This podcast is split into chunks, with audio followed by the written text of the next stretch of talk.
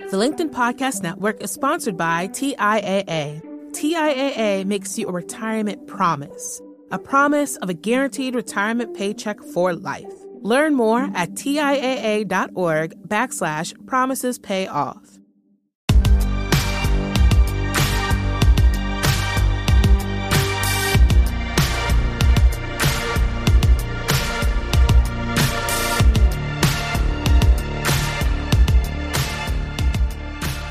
Hello and welcome to the Big Technology Podcast, a show for cool headed, nuanced conversations of the tech world and beyond. Well, you're all in for a treat today. We're nearing what everyone is calling crunch time for the big tech antitrust bills.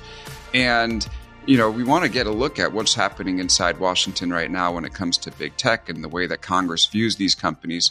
And who better to do it than Senator Mark Warner? He joins us today from his office in Washington. It's been a heck of a start to the year. Lots of stuff going on. Senator Warner, welcome to the show. Alex, thanks so much. Yeah, it's uh, it's hard to imagine that it's only um, January 10th. I was just looking back at what was happening last year, and like week one was the Capitol riot. Week two was impeachment. Week three was the inauguration, and week four was uh, the GameStop rebellion in the stock market. And it's just like that was such a crazy month, and it feels like um, things haven't really slowed down. It just keeps getting you know more and more intense. It it, it does. I mean, um, we've obviously got, um, and part of this is due to Congress's fault of inability to kind of get our act together. But you know, the current things, at least in the Senate, are how do we put forward a a bill to protect voting rights, as we've seen state after state restrict voting rights, and frankly, even go to the point of saying certification of elections. Let's turn that over to a partisan body. Uh, that that's wacky in my mind. And then uh, mm. we are still struggling uh, on the second half of the president's agenda, the so-called Build Back Better. You know, as somebody who was very involved in the infrastructure bill, that was a I think a home run for the country. Glad it was bipartisan. Uh, uh, the, the second half has proven to be a little more challenging, and uh, I'm trying to work with my friend Joe Manchin to see if we can figure out a way to get the yes on at least some version of that.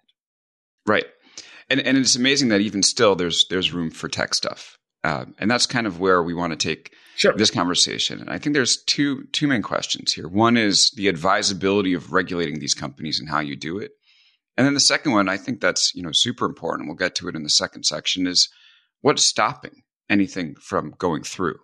Uh, you personally uh, introduced legislation in 2017, and um, you know, we'll talk about that in the second segment. I want to hear what's happening with it. Um, but why don't we start with a the advisability of, of regulating these companies? So, for your listen- throw, yeah, go ahead. No, just for your listeners, my background was I was yeah. in the tech field for 20 years. I was longer in the tech field than I've been in the political field. Um, and, you know, I think for a long time, both political parties, starting, you know, roughly early 2000s, became such techno optimists you know, traditionally Republicans have been less regulatory. The Democrats, particularly under Obama, you know, we were we were all got enthralled with the power of these social media platforms and the kind the kind of you know Silicon Valley mantra of break things and feel figure out stuff later.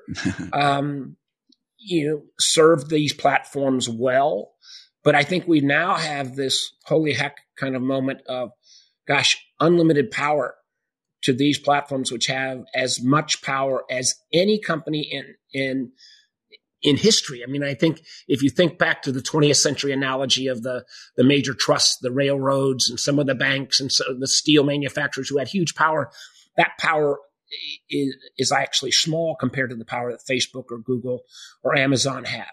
So uh, I do think um, there is a, a recognition. And I say this again as somebody who's a venture capitalist regulation per se is not going to um, stymie these these innovations.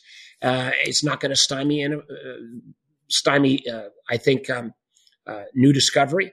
Uh, we do need some guardrails because while Congress is abysmally behind, I mean, as you mentioned, I put my first kind of low hanging fruit bipartisan tech regulatory bill in place about five years ago. The fact that it's still not been acted on, that bill was called the Honest Ads Act, which would simply said you ought to have the same disclosure requirements for political ads on the internet as you have on TV and radio.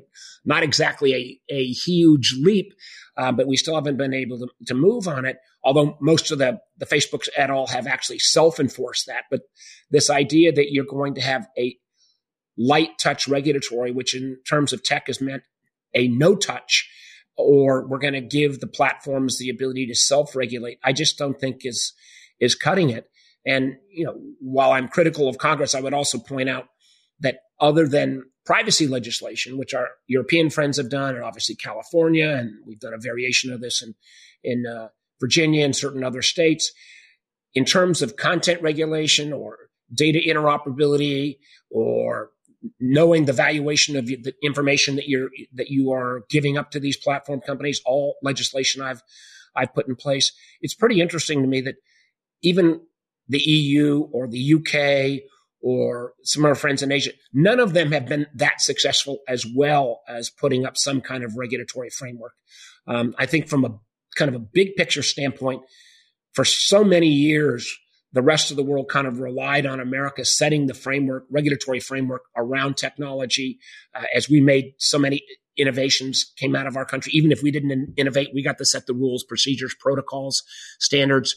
Um, you know, I could take you industry after industry how that's been the case, but our failure to act has, um, I think, has serious long-term negative repercussions for us. But it's also shown that the rest of the world hasn't been able to act as well. Right. And, and the stats that I was going to uh, read out talk about like how important these companies are uh, to the American economy. So here's one. Um, in 2015, Amazon employed around 230,000 people. Now it's over a million. For Apple, it took more than four decades to reach trillion dollar status. Two more years after that to hit 2 trillion and about 17 months after that to hit 3 trillion. There's a lot of talk, you know, in the tech world that Congress acting to restrain these companies is going to kill like one of the good things about the American economy, something that is uh, increasing people's retirement portfolios, you know, the Apple example, and employing lots of Americans. How worried are you about um, about messing with that success? And I know there's good reason to come in and and um, and try to restrain these companies, but I'm curious how much of your calculation is about is um, take that into account, especially given your experience working in tech yourself? Well, all these companies have a global footprint, and I am, cons- I am kind of macro picture concerned that if we completely disable these mostly American based enterprises, uh, that they would simply be replaced by, you know, Baidu and Tencent and Alibaba, you know, there are Chinese type equivalents mm-hmm. who have even less restraints on them, who collect even more information. All that information is shared with the Communist Party in China. And when I mention China, let me clear my beef is with the CCP. It's not with the Chinese people or Chinese Americans. And I think we have to draw that distinction. Um, but you know, we've seen that tech world in China in collaboration with the Communist Party create a surveillance state that would make Orwell blush. So the yes, we have to be careful about what happens if we, we don't want to turn off the American companies and cede the field to the Chinese. But the notion that, you know, what these companies unbounded are able to do in collaboration with their government is a pretty scary notion. And, and it directly, it directly is counter to kind of American or Western ideas about liberty or transparency or freedom or privacy. So, uh, while I'm concerned about the, the China, Chinese companies filling the gap. Um, it's not enough then to say there's not, shouldn't be some guardrails. And, and where those guardrails, I would argue they fall into three or four buckets. Let me very quickly go through those. Mm-hmm. First, there are the whole questions around privacy. And it's, and it's crazy that we have not put a, an equivalent of GDPR here in, in America, you know, and, and there's basic agreement. The only thing that's holding up a national privacy bill, in my mind, is who gets a right to sue. You know, this private right of action versus attorney generals if there are violations of that privacy. You know, I think that should be resolved. But but it's again, it's a sad state of affairs that we've not put some privacy requirements in place, and that clearly does not will not undermine uh, the the ability of these platforms to do well. The second would be the areas where I call pro competition. because I do think we have way too much concentration. And while I celebrate Apple's three trillion, and we're very proud in Virginia to get Amazon's second headquarters, and these these companies have power that is I've never seen in my lifetime. And again, I would say even Trump, what happened in the beginning of the 20th century when before the Roosevelt and the so-called trust busters came about. You know, and what would those pro-competition bills look like? Well, one would be data portability and interoperability. If you get tired of the way Facebook treats you, you ought to be able to easily move you all of your data to a new site, the same way for as an old telecom guy, number portability took place, and then still be able to, as you move to NewCo, still talk to your friends on Facebook in an interoperable way. That would be a very pro competition um, uh, standard. I think as well. Um, the idea that we ought to know what our data is worth. I, I think there's nothing morally wrong with uh, Facebook or Google sucking information out of us and then marketing that. But as cons- you know, we ought to realize we are we are the product, not really customers of these platforms, and having us become at least knowledgeable products that we know my data is worth X and yours, Alex, is worth Y. That would be a good a good piece of information for a more transparent market. Third would be there are certain things like so-called dark patterns, and this is a rare place where I can talk about these kind of things mm-hmm. as your audience would understand it. The kind of manipulative tools that these platforms use oftentimes to not let you see another view or not exit off of, uh, of a service, we ought to prohibit those. So I would call those areas around, uh, uh around pro competition. How can we, you know, non non antitrust, but simply see put more competition into the marketplace. The third area, privacy competition. The third is content regulation. And this goes to the heart of Section 230. Section 230 in the late 90s, which gave these platforms total immunity, made sense maybe at that point. But as these companies now are the biggest in the world, for them to be able, no matter what kind of violation takes place on their platform, um, to suddenly say Section 230 is this blanket of immunity doesn't make any sense. And there are approaches that others have got that says, let's look at the algorithms, let's look at bias.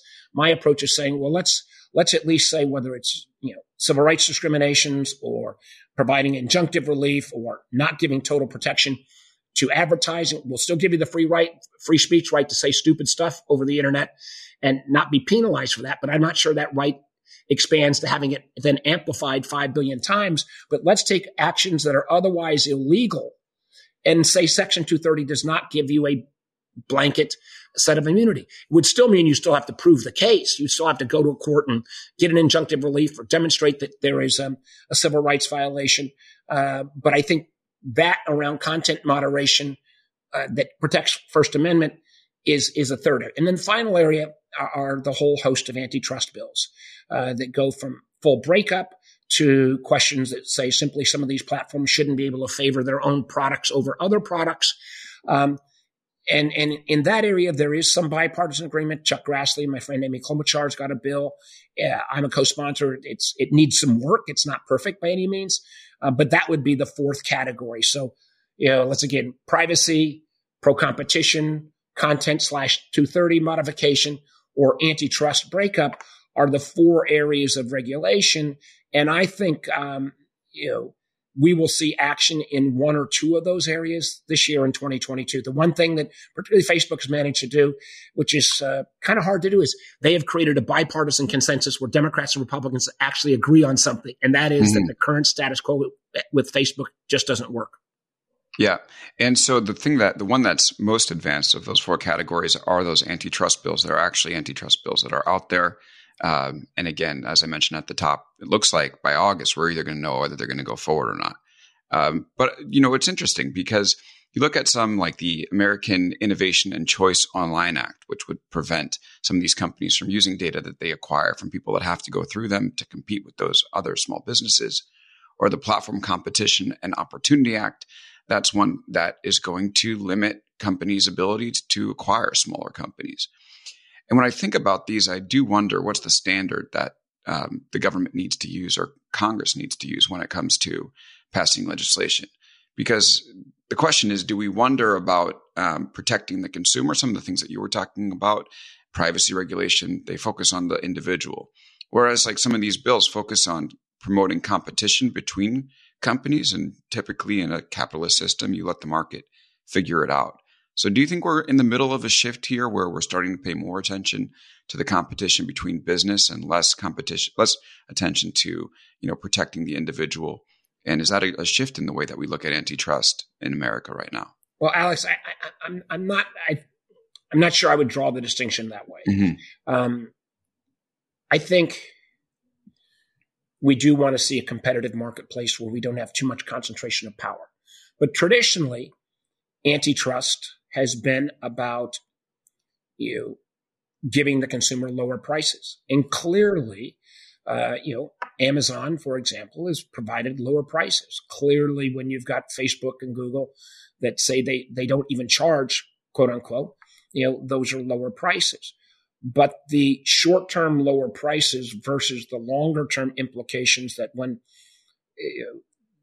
they have total dominance of the market, their ability then to set subsequently higher prices or ratchet up, uh, you know, changes the kind of antitrust mindset from you know what's going to happen over the next 12 months to how do we have to look at this concentration of power on a five or 10 year basis. I think it is appropriate to look look out not just in in terms of of uh, immediacy.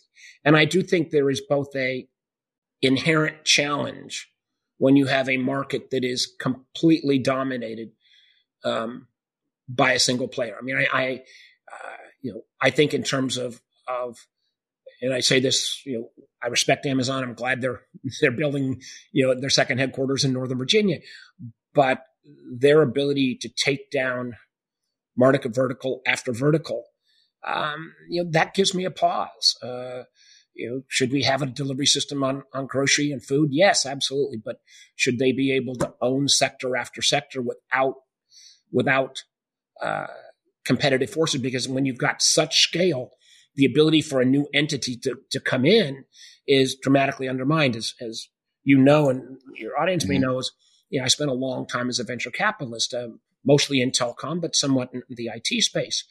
And for a long time, as we grew companies, they could either grow to maturity or we could, you know, we could sell them to a larger player. Uh, I know at least in the IT uh, and in the data space, you know, talk to my friends in in um, uh, that are still venture capitalists, you, their only exit for many of their firms is to these large players. There is no alternative. You can't ever get to scale. Right. And and there's no other nobody else to sell to. So this concentration of power continues uh, continues to expand. And and uh, um, you know, and when these companies have the power, frankly, when they when they have global footprints and power in a sense to uh, ignore national governments. I think they can't completely ignore our government, but I, I, I think Facebook has kind of blown off a variety of smaller com- countries' views when you know I think about what happened in when Facebook advanced the uh, uh, the, the, aims of the Burmese military doing, which the Burmese military wanted to have them, their people kill the Rohingya. And Facebook acknowledged they did some bad stuff, but there was nobody to bring them to heel. I'm not sure that's the right thing to have uh, going forward. I, I, think about all the, you know, the science fiction movie and James Bond movies that we've all seen over the last 20 years. Usually the bad guys are not some national country. The bad guys are usually some hmm. corporate or company that has gotten outrageous amounts of power. And not not to go over the top, but some of these companies with their power may not be bound by any rules or regulations. And that's again why I think at least putting some guardrails in place, not stifling innovation, but actually promoting more innovation, um, so that there can be people that can you know, take these companies down a peg or two uh, in the marketplace would actually would actually be productive. Senator Mark Warner is here. We've talked in the first segment about the advisability of regulating big tech companies. I think there's some really good arguments to um, explore legislation, and we might see some pass in the United States. The thing that I find uh, especially fascinating is why we haven't seen anything happen yet. We've had a lot of hearings, nothing passed. Let's get to that in the second segment. We'll be back right after this.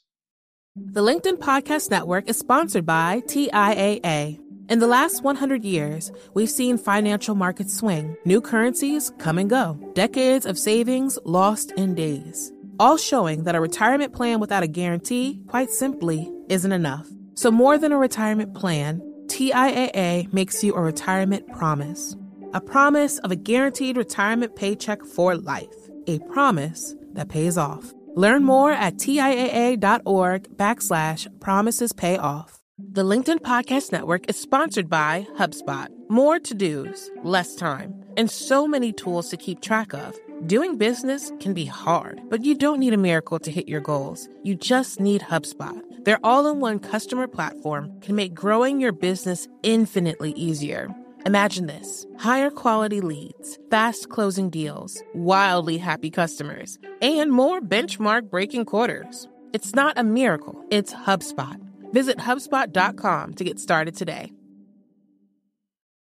And we're back for the second segment here with Senator Mark Warner on the Big Technology Podcast. We talked a lot about the potential for regulation and why it might be advisable when it comes to big tech companies. And certainly, we may see some movement in the next couple of months.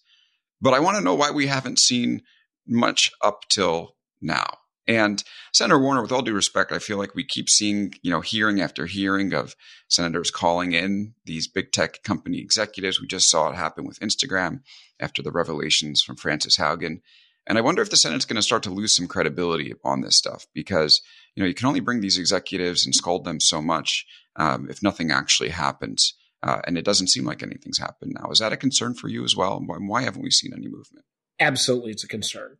And let me um, um, let me give you, I think, three reasons why we've not seen action. First, and and we talked about this a bit in the in the first segment. These companies are kind of our national heroes in terms of uh, uh, of innovation and um, you know obviously have huge global, global footprints. And I believe for a while both political parties were so enamored with the possibilities, the upsides. We be, we be, we became enamored with this idea that technology was going to increase people's power, independence, what have you, and you know, and couple that with the traditional Republican opposition to regulation and the love affair between the Obama administration and big tech. And you had for a while where we only saw the upside of these companies and didn't see the downside. In many ways, I think the beginnings of seeing the downside was the Russian manipulation of Facebook in terms of their interference in our 2016 election when there was like this holy crap moment. Yes, there's good things, but with these this huge social media network, there is a dark underbelly. But it took a while mm-hmm. uh, when both political parties were kind of um, were kind of enamored with big tech. The second well, also, is, just to quickly jump in there, I mean, it, it, does seem like the Democrats were thrilled about using data to advertise on social media, but then they lost and all of a sudden turned yeah. against it. What well, I, yes, but I think there was also, I think mm-hmm. none of us, and I'll put myself in, in uh, uh, this this position failed to understand how Facebook was being manipulated by Russian agents, um, you know, in, in, a way to try to skew the elections. And I, I can still remember very distinctly when it, you know, as, again, I saw this from being on the intelligence committee, where shortly after the, the elections in November, uh, you know, of 2016. And I said, I thought this was going on. And Zuckerberg famously said, you know, any, poli- I'm paraphrasing here, any politician that thought the Russians were manipulating us, you know, is just ignorant. Um, he had to eat those words and he apologized to me profusely months later when they saw what level of manipulation. But there was this, you know, we only saw the good side. We didn't see the downside. So that would be number one reason why we haven't moved. Number two reason is, um, a lot of my colleagues don't understand this stuff. There have been some pretty, I won't call out their names, but uh, your audience remembers where senators would bring tech CEOs come in and you know vividly demonstrate that they didn't understand the technology, they didn't understand the business model, uh, and just a a lack of of knowledge of how these systems worked, um, uh, and and consequently when politicians are are less aware of the specifics, they they got uneasy. I mean, we're seeing a little bit of a mm-hmm. duplication mm-hmm. of that take place around the, the, emerging cryptocurrency debates right now, where yeah. a lot of the folks just don't understand it. So I think there'd be ignorance as a second category. I think you guys are doing better on that. Um, I think their level of uh, questioning has definitely gotten better in, in, recent hearings, but it was kind of wild to hear senators say, like, how can I send an email on WhatsApp where WhatsApp is a messaging app? or the how do you make money? Yeah, yeah, or, yeah, or like how do you not charge?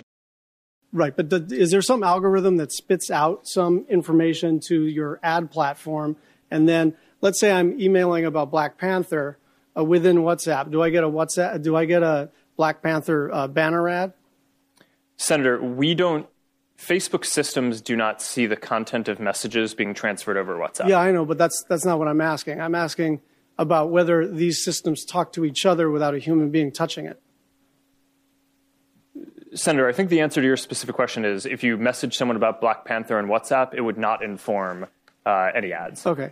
Well, if so, how do you sustain a business model in which users don't pay for your service? Senator, we run ads. I see. So I think ignorance was second. The third is, um, you know, under Obama, under Trump, um, you know, many times when we talk about concentration issues or tech regulation issues, some of it's done by Congress, but a lot of it some, is oftentimes done by administrative process, whether it be, you know, the SEC, the FCC, the FTC, all these alphabet uh, mm-hmm. agencies.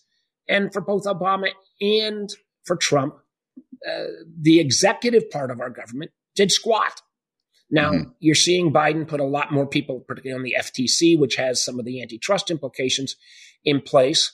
Um, uh, so the failure of the executive to actually have a position, and I still think this is where I'd be critical of Biden. You know, he's put some people in place, but you know, I should know this as a ally of the administration, but who's in charge of tech policy out of the White House? I don't have the foggiest idea. Really? So the the, the failure to have why not? Well, and well, they just have not been clear on that. Now, again, this first year they had a lot of other things on their plate with the virus and with you know mm-hmm. trying to get infrastructure through and these other bills. But I think you know people's patience is wearing thin with the administration about when they're going to articulate a clear policy, which you can be for or against. But having the president weigh in, especially when you would talk about legislation, is terribly important. And then the right. final thing, and this, I guess I've said there was three, but there is a fourth.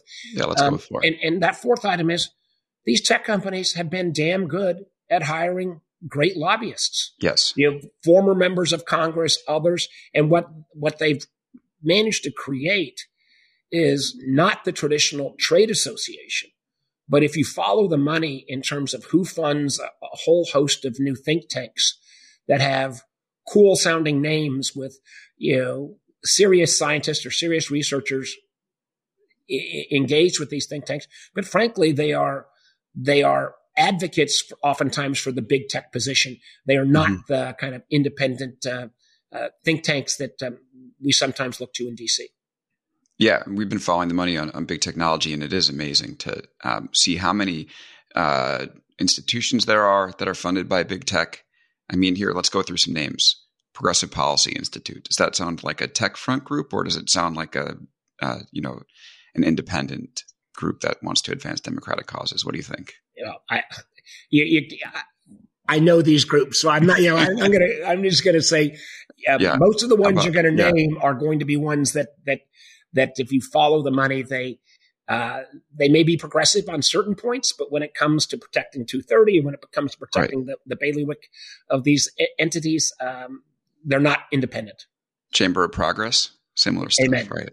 Amen it, it, strikes me that we have this problem in the United States of um, anytime there's a big business or a, um, you know a, a, big industry, they end up funding the third parties that set the agenda here. So here's here's some examples. I pulled this off of Healthline. Um, the American Diabetes Association gets support from Dannon Yogurt, which you know you would think that dairy might play into it.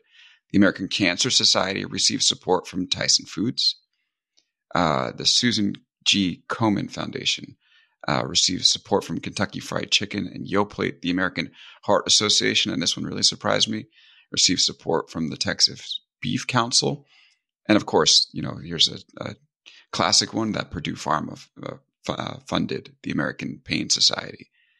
You know, we see all these issues with with um, people spreading. You know, you've highlighted it, disinformation on social media. Um, people believing the wildest conspiracy theories. But don't you think it's a problem that, you know, we're losing trust in our institutions uh, because so many of the conversations and the agendas are being set by, um, you know, the companies that they're supposed to be reining in?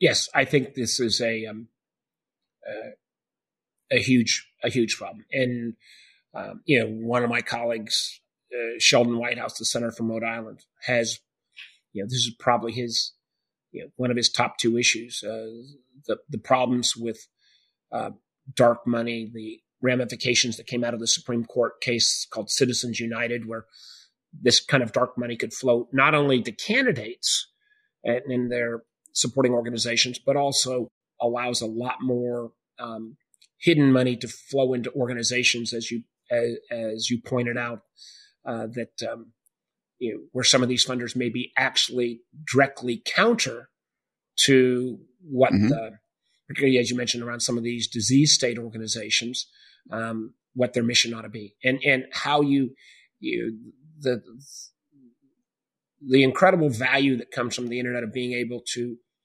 source lots of different voices and lots of different ideas uh, is, is, a tremendous upside.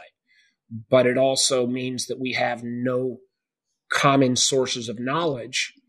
And it really puts a burden, I think, on on new citizens. I think about my kids mm-hmm. who are in their 20s and early 30s, you know, where they have to go to find the truth is a much harder challenge than what I had when I was in my teens and tw- 20s, where you know, you got one version of truth that may not have been 100% accurate, but there was you know the three major TV networks. Uh, and, and, you know, old folks like me always cite, you know, the Walter Cronkite effect. You at least kind of thought there was some edit, editorial, um, uh, there was some fact checking and validity uh, indicating that would come out of that. And you and I, I do believe that that this kind of massive voices that we're that are coming at us now over the internet, you know, that this this problem of misinformation, disinformation, you know, some of it does lie at the feet of Donald Trump, who, uh, mm-hmm. again, I've never seen anybody in public life, or for that matter, in business life, who had such a powerful position and so little regard for factual, objective truth. Right. Um, and then you know, I guess like one of the questions is like that, you know, people start to believe lies when they don't believe that the government's going to work in their favor. So, I, and, and, and, in particular, like if it's swayed by these groups um, that are fronts for big business. So, is there anything that you can do? Uh, would it even be advisable? I know we have a First Amendment, so we have to think about that. Um, but is there anything that the Senate can do to start to prevent some of this dark money from flooding into these organizations? One of the things that um, uh, we are working on trying to build into um, this voting rights legislation, because as, as I mentioned at the top of the show, a number of these number of states are trying to not only cut back on the ability to do early voting or you know the idea that if you wait in 10 hours in, in line to vote you know you, as in georgia they've said we can't give you water while you're waiting in line um, you know that is clearly an effort to try to discourage people from voting or turning over the results not to an independent body but to a partisan body to decide who wins on a particular county. That ought to scare the hell out of us. But what we tried to include in that legislation was a prohibition on some of these dark money rules mm-hmm. that came out of the so-called Citizens United case.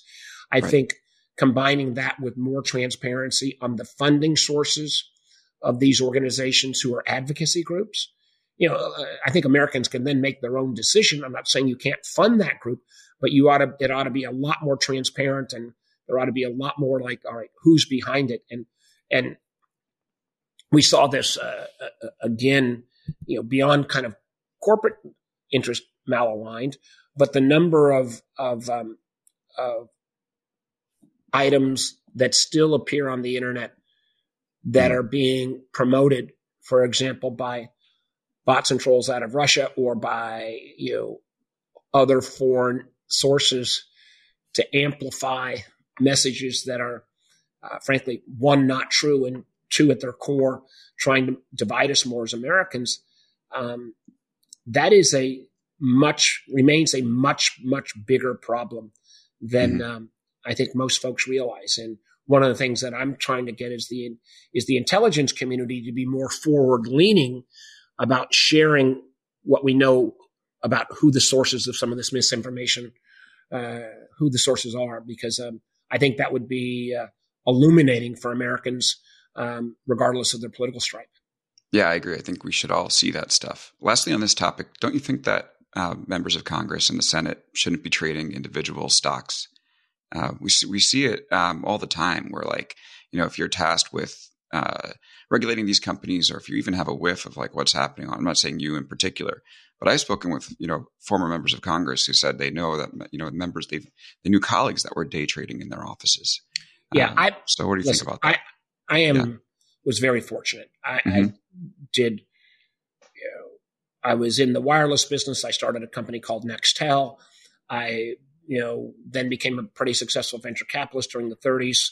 So I've had the luxury that most people don't. Let me acknowledge mm-hmm. it. You know, coming into public service first as governor and then as senator, um, and I put all of my my assets in a trust, and mm-hmm. we don't, you know, we don't, I don't, and that trust doesn't buy any individual stocks. Now we've had companies that you know I've invested in 15 years ago that ended up going public that we you get a stock distribution and then the trustee sells it quickly. So, you know, there's occasional transaction because that just you know the, the, the process that takes place when you invest in a startup. But I absolutely do believe that that uh, members ought to um, uh, restrict themselves from playing in the market. There's there is a law that's called the Stock Act, which requires Great you to disclosure. report. Yeah, but its its um, its enforcement has been a bit spotty. Right. Yeah, there've been people who've just kind of totally ignored it. I think uh, Ted Cruz was pretty late in filing some of his stuff, and of course, like elections go by and voters can't make decisions. But I wish that it wouldn't be up. It wouldn't have to come to voters deciding whether a corrupt member of Congress is going to stay or, or leave. It seems like you should be pretty in pretty good shape if you are able to just buy like a total market index. Yeah, that's or right. Even the S and P 500. Yeah, well, that's again, you, you, you or buy you know uh, a fund that it could even be industry specific, but it needs mm-hmm. to be a broad base where you know where the member doesn't have any um, have any you know say. Now, you know, I will get I will have colleagues say to me, well, you know, that's easy for you to say, well, you're already rich, you know, so what means that I, if I'm a member of Congress, I can't, you know, participate in the market. So, but I think, um, you know, if you take these jobs of responsibility, you mm-hmm. have to be willing to give up something. And I do think the ability to, you know, trade and particularly on a day trade basis, uh, just even if you're not doing anything wrong, it looks bad. Yeah, it's crazy. And also like they could get rich just by, you know, investing their money in if in the broad index funds. Well, the S&P was up more than 20% last year. That's yeah. a pretty good return for anyone.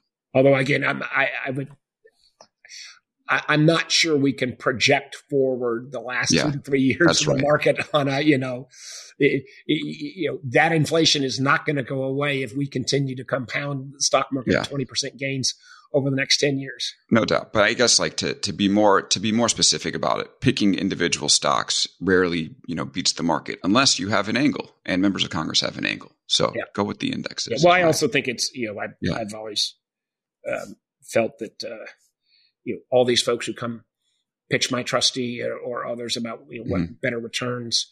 Um, uh, I think the stock pickers, you, you, look at their you look at their averages against the the actual returns of the market over the last five or ten years, and you know, is time and again, you know, picking a, picking a market based fund is both cheaper and probably has a better return.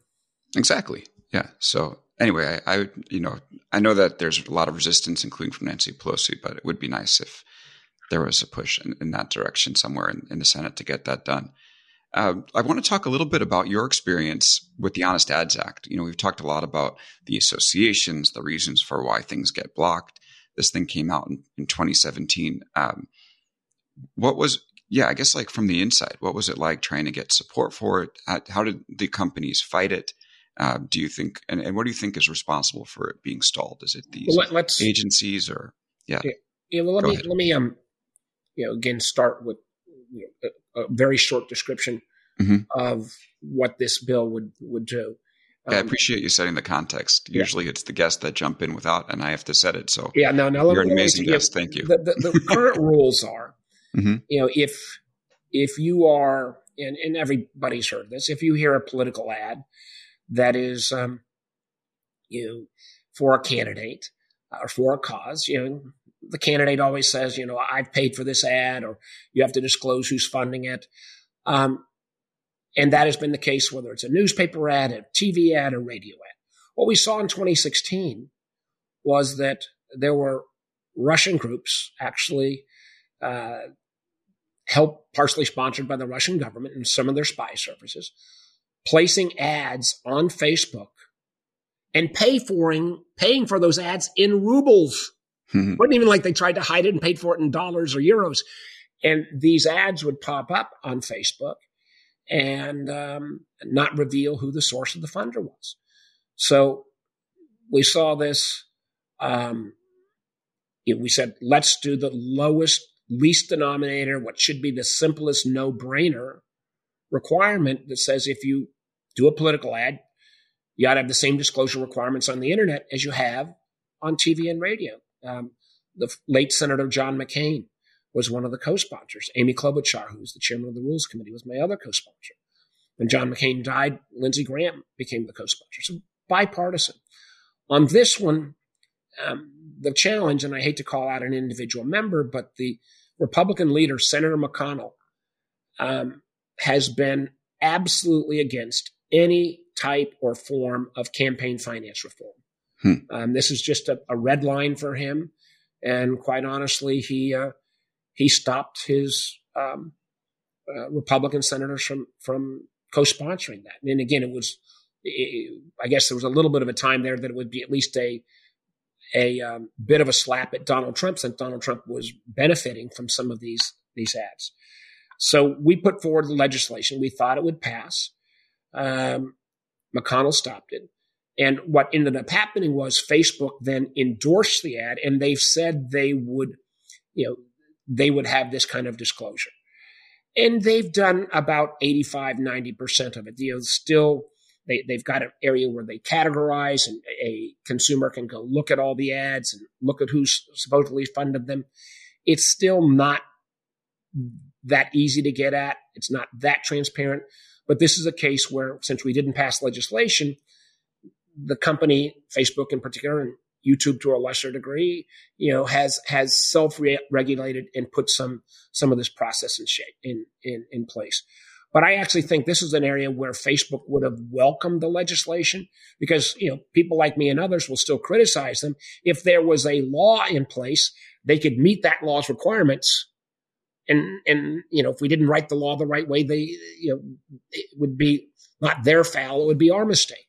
Uh, so I think this is one of those areas where um, you know reasonable regulation the industry would even welcome. Let me let me give you another quick example of a, mm-hmm. uh, of a bill that we put forward that um, that again just kind of blows your mind that if you have evidence of a foreign government trying to interfere uh, in an election, uh, there ought to be an obligation to tell the FBI. Hmm. Um, you would think that, you know, if you're seeing potentially a crime taking place, shouldn't there be an obligation to tell the FBI? We couldn't even get that passed. But let us let me also say that this is this is not just happening in in the, the social media realm or foreign interference realm.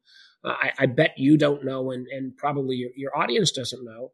Uh, this is right now that if you are a critical piece of our infrastructure. If you're, say, the SolarWinds firm, which you know had 18,000 companies and had their product uh, critical to the supply chain, if you have a major breach, the way SolarWinds was attacked by the, the GRU, the Russian spy agencies, um, you have no obligation to tell the government.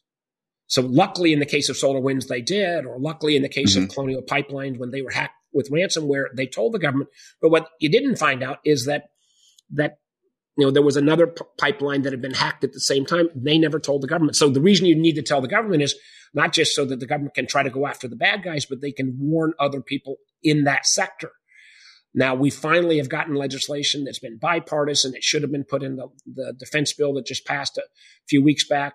We will get it in but this is again another area where i think the vast majority of americans would think well of course if um, you know somebody breaks in and, and particularly if it's critical infrastructure and the bad guys are inside, you ought to tell, you know, you ought to tell the police, you ought to tell the FBI, or in the case of telling the government, it's called CISA, the, mm-hmm. the cybersecurity agency.